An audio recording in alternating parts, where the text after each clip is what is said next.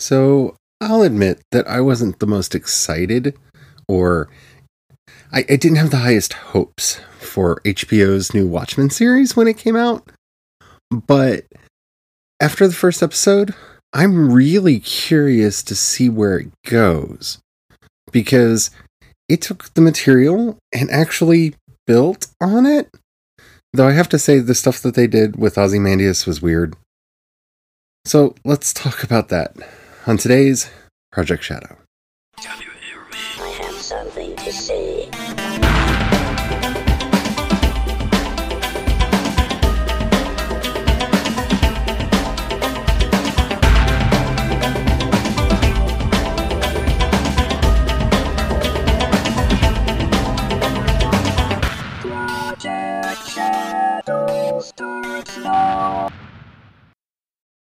Hello, everyone. How are you doing today? My name's Charlie. You might know me better as sci fi fantasy writer C.E. Dorset, especially for reading my new book, Crucify My Love.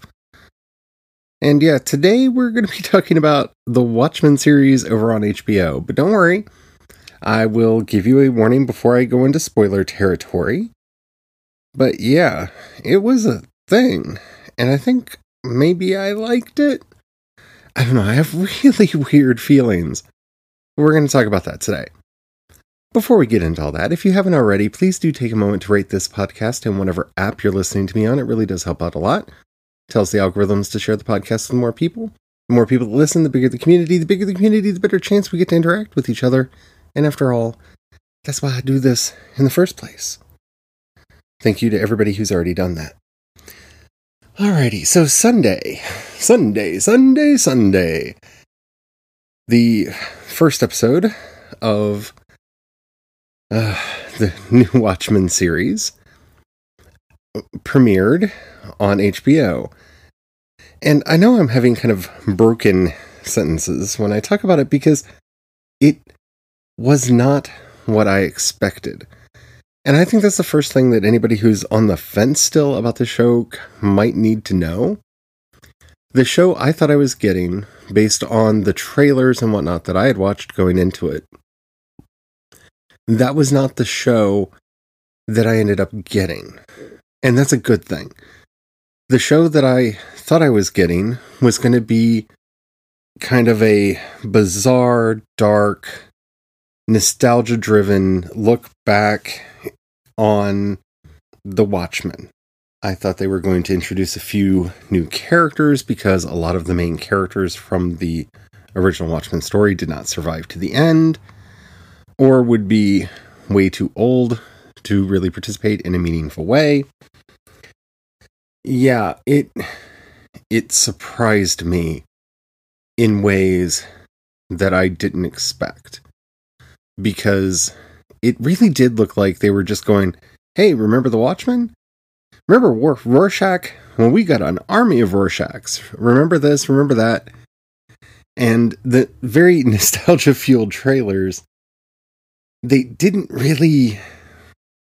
I mean, all the events that were in the trailers were in the episode, and they they made a lot of sense in the episode, but the the show that I thought that they were setting up is not the show that ended up happening. And without going into spoilers yet, I will say that this is a reboot of the idea of the Watchmen as much as it is a spiritual descendant of it. And we can only judge how good of a descendant it's going to be in future. So I, I really want to reserve any praise for the show and how well it's capturing the future dystopia that was The Watchmen for much later. Because we only have one episode, and while I enjoyed it and it was good, there are a lot of ways they could mess this idea up. And hopefully they won't. See, uh, the problem with a show like this is it is approaching a topic with a very clear idea a very clear i don't want to say agenda that's one a loaded term and two I don't think appropriate for what the story is actually trying to do. But it has a very distinct point of view that is on display throughout this episode. And it makes the series feel extremely topical and it makes the series fit within the very strong point of view world that Alan Moore was creating. You know, Gibson and Moore and them were creating back with the original Watchmen story. Now, having said that, my concern here is HBO does not have the best track record with mm, with maintaining the ideas that underpin the series that they do. So, my biggest concern is that this show is going to descend into a lot of false equivalency between various things, between the fascist movements that they're fighting and the fascist movements that they're a part of. Because that's really where this gets interesting is they've kind of set up a series with two sets of bad guys. And one is a truly evil bad guy, and one, at least from the perspective of the show that we've gotten so far, is at least a well intentioned bad guy, but a fascistic police police state is still a fascistic police state, but that's better than the racist Rorschach fascists that are challenging them.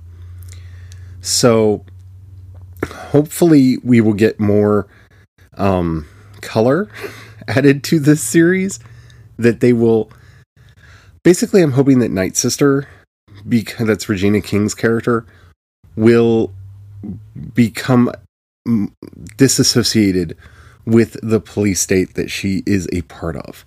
But we'll talk about that a lot more in spoilers.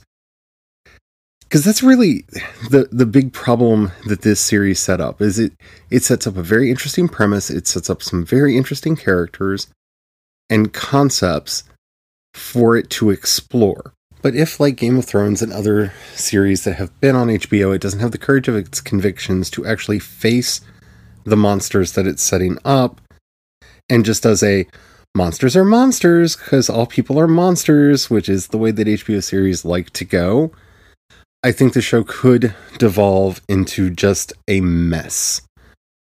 I'm hoping that it doesn't go there, but you know, I don't have a lot of faith in HBO. I don't have a lot of faith in Damon Lindelof. Maybe I should have more than I do. But at this point in time, no, I, I don't have a lot of faith in any of it. So we'll have to see how it pays off. Now, the last couple things before we go into spoilers this is shot beautifully it's directed beautifully it's acted beautifully everyone does a really good job i have to say the one forced sex scene that occurs in the series in the in the episode and it's not forced as in like somebody forcing somebody on there it just felt like it's hbo so we have to have somebody naked for reasons it it it felt forced it just felt like it was a checklist on a quota. Like this is HBO, there has to be sex in it at some point. So hopefully that doesn't continue to feel like the case. Like if you're going to include sex and sexuality into a story, it should feel integral to the story and to the characters and not just like well, we didn't know what to have the characters doing when this event took place, so we're going to have them in the middle of sex because it's HBO and we can do that. It didn't feel necessary. And I, I point that out because with the absence of that one scene, I don't think that there's anything else I can point to in the episode that didn't feel necessary. That didn't feel like it was either explaining the characters to me or the world to me or the history that we're going through. And that made the show feel really tight and really really well done. It's beautiful to look at. The cinematography is great. The fight sequences were extraordinary. The acting is superb. But that one weird sex scene, man, it just kind of happens because I don't know, they just thought it was a thing that should happen. And I guess you could try to justify it that it's trying to show the fraught nature of the relationship between the couple involved, but I don't know. It it just felt kind of out of nowhere.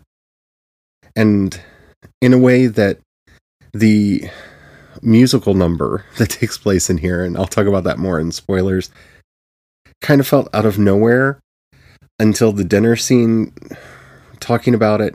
And then, of course, how the episode actually ended, it felt like it tied it all together and made that scene matter. And that's kind of what I want from the show. I want it to matter because you can tell it wants to matter.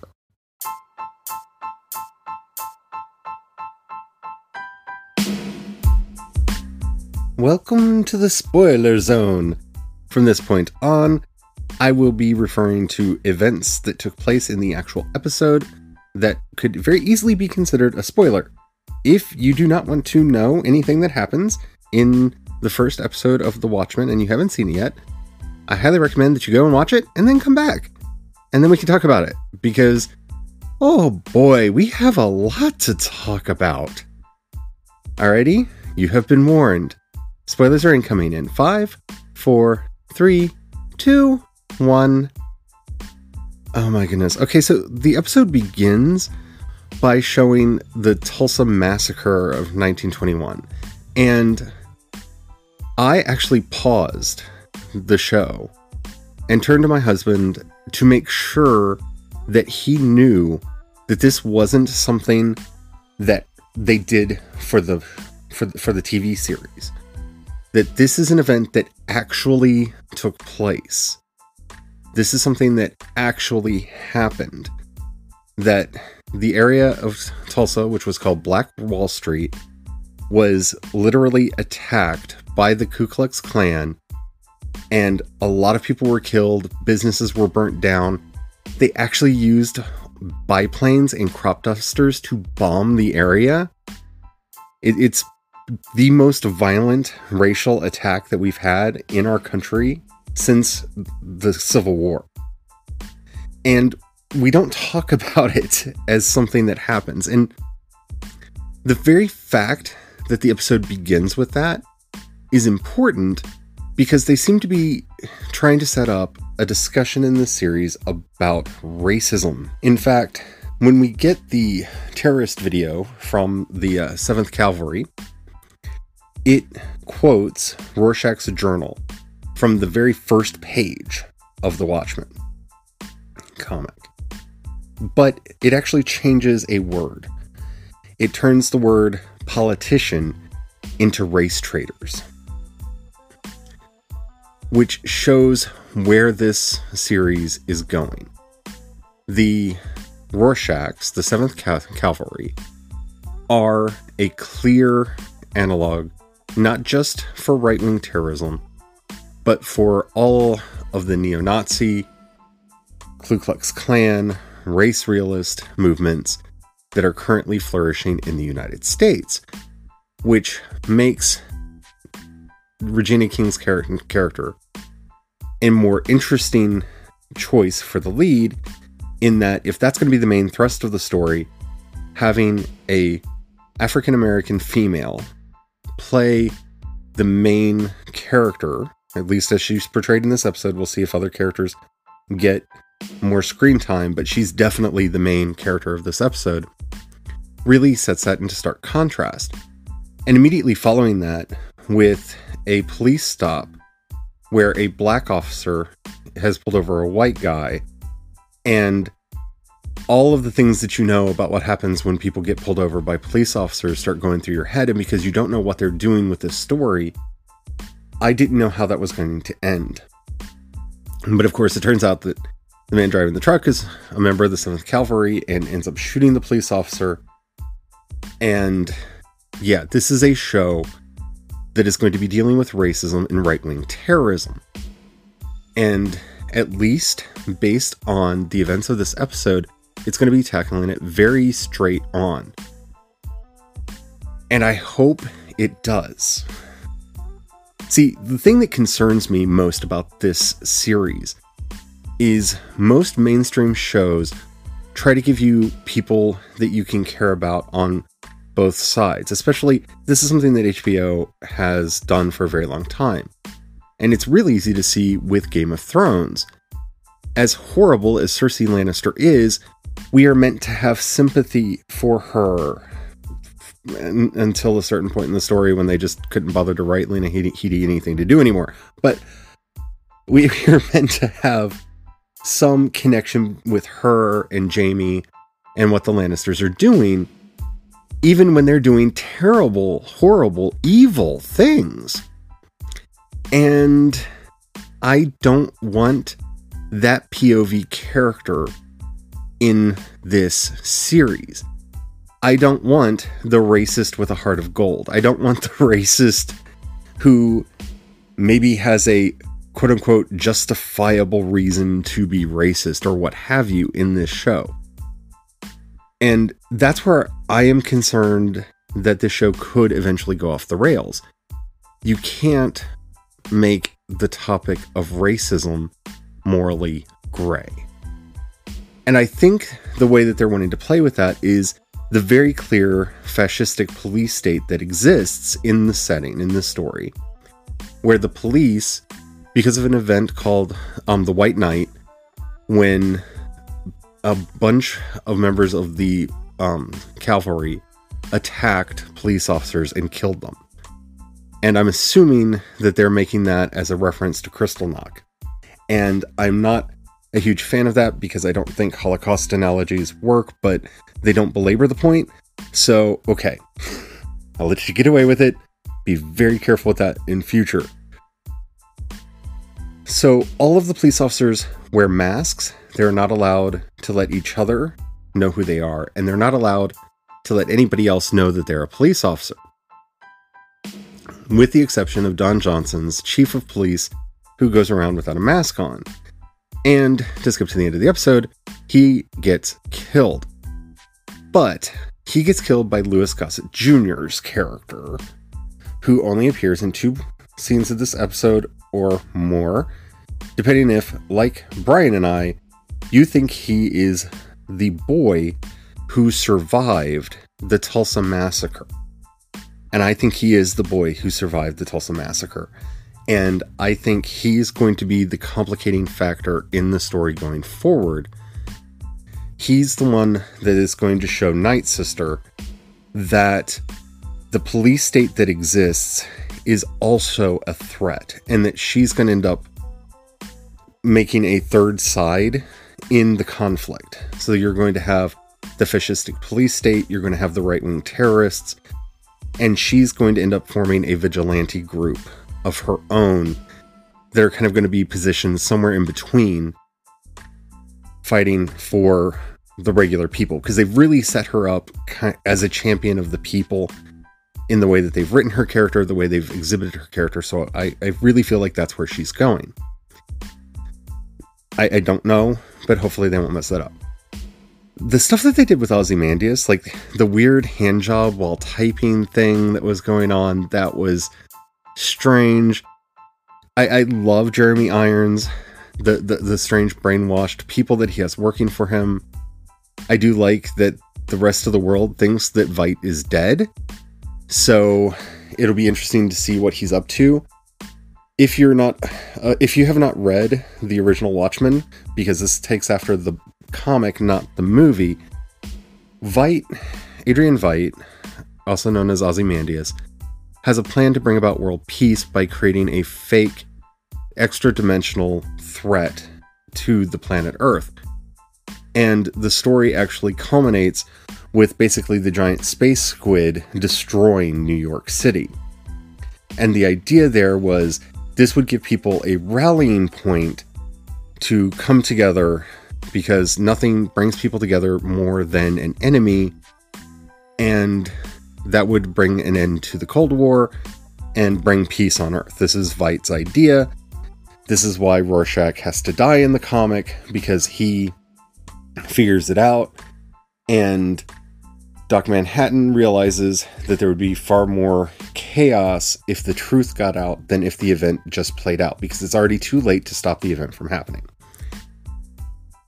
It's definitely playing on that. It is still raining extra dimensional squid for some reason, though we don't get much about that.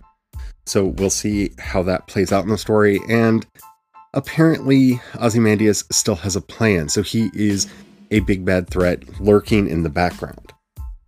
Um, so yeah, I think we're going to eventually find out that he is funding the Seventh Cavalry because one, this allows him to discredit Rorschach completely, so that should anybody, you know, anybody figure out that he is the bad guy that was in all of Rorschach's journals, then nobody will care because Rorschach's name's already been dri- dri- driven through the mud, and he's going to do something equally or more horrific to try to again bring about world peace.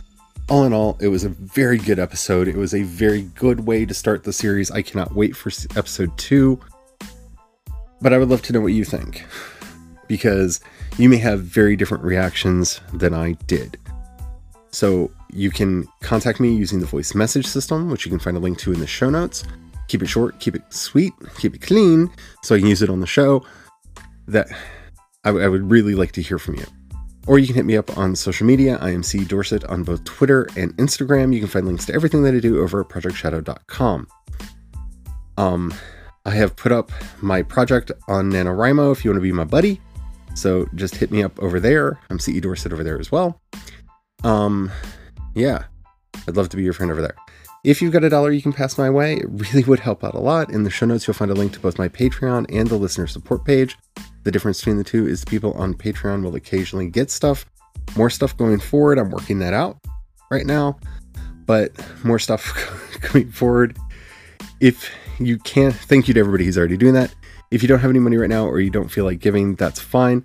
But please share my work with other people if you know anybody you think would like it. It really does help out a lot. Um, yeah, I think that's about it. Yeah, craziness, man.